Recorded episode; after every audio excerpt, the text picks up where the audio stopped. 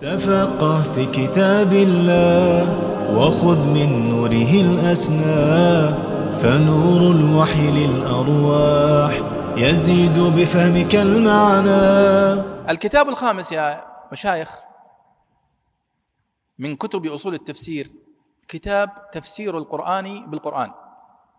تفسير القرآن بالقرآن للدكتور محسن المطيري.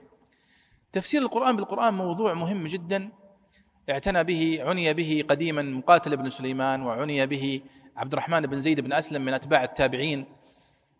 وعني به ابن جرير الطبري ثم أبرزه ابن كثير ثم تفرغ له الشنقيطي. والشيخ ثناء الله الأمر تسري من علماء الهند صنف كتابا سماه تفسير القرآن بالقرآن. لم يترك فيه آية إلا وفسرها بآية أخرى وتكلف في ذلك. أما الشنقيطي رحمه الله فقد أبدع لأنه جمع جمعا رائعا ولكن الذي لم يجد له تفسيرا لم يذكره. ولذلك تفسير أضواء البيان ترى ليس للقرآن كاملا وإنما لما وجد له تفسيرا بالقرآن.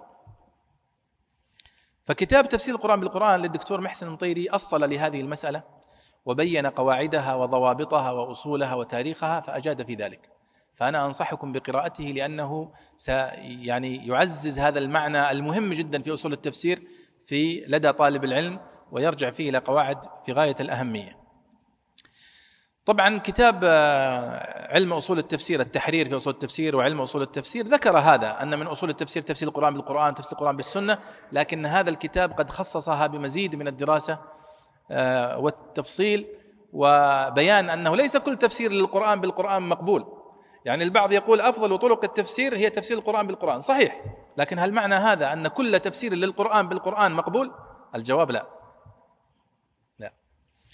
طيب الكتاب السادس التفسير النبوي للدكتور خالد بن عبد العزيز الباتلي. التفسير النبوي للقرآن الكريم. الدكتور خالد الباتلي مجلدين. درس فيه كل الأحاديث النبوية المرفوعة إلى النبي صلى الله عليه وسلم في تفسير القرآن. فوجد أنها 318 حديث. صح منها بعضها وبعضها لا. هذا كتاب يعني موضوع مهم جدا من أصول التفسير. لابد أنكم تطلعون عليه وتستفيدون من هذا الكتاب. لأنه قد جمع تاريخ التفسير النبوي وما يتعلق به والفرق بين التفسير بالسنة والتفسير النبوي وهو مهم لطالب العلم جدا جدا. الكتاب السابع من كتب أصول التفسير كتاب قواعد التفسير جمعا ودراسة. كتاب قواعد التفسير جمعا ودراسة للدكتور خالد بن عثمان السبت. آه، حفظه الله. وهذا كتاب قيم جمع فيه فأوعى قواعد التفسير وتوسع في ذلك ما شاء الله أن يتوسع فجمع يعني قواعد التفسير من كتب الأصول ومن كتب الحديث ومن كتب العقائد ومن كتب التفسير وعلوم القرآن فجاء جامعا شاملا يصلح مشروعا لمشروع بعده لتخ... لت... يعني تلخيص أبرز قواعد التفسير. وأنا طبعا الدكتور خالد سوف يدرسكم إن شاء الله في هذه الدورة مختصر هذه القواعد. فلعلكم تطرحون عليه فكرة أن ينتخب لكم قواعد التفسير العشر الكبرى بحيث أنه ينتخب لكم عشر, عشر القواعد التي مضطردة قواعد مضطردة ونحتاجها آه، في في هذا. وقد جمعت الحقيقة يعني عشرا منها لعل إن شاء الله أفيدكم بها يعني بشكل إلكتروني أو كذا.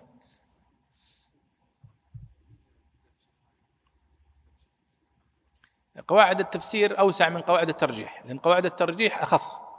يعني قواعد الترجيح هي القواعد التي آه، نحتاجها في ترجيح قول على قول.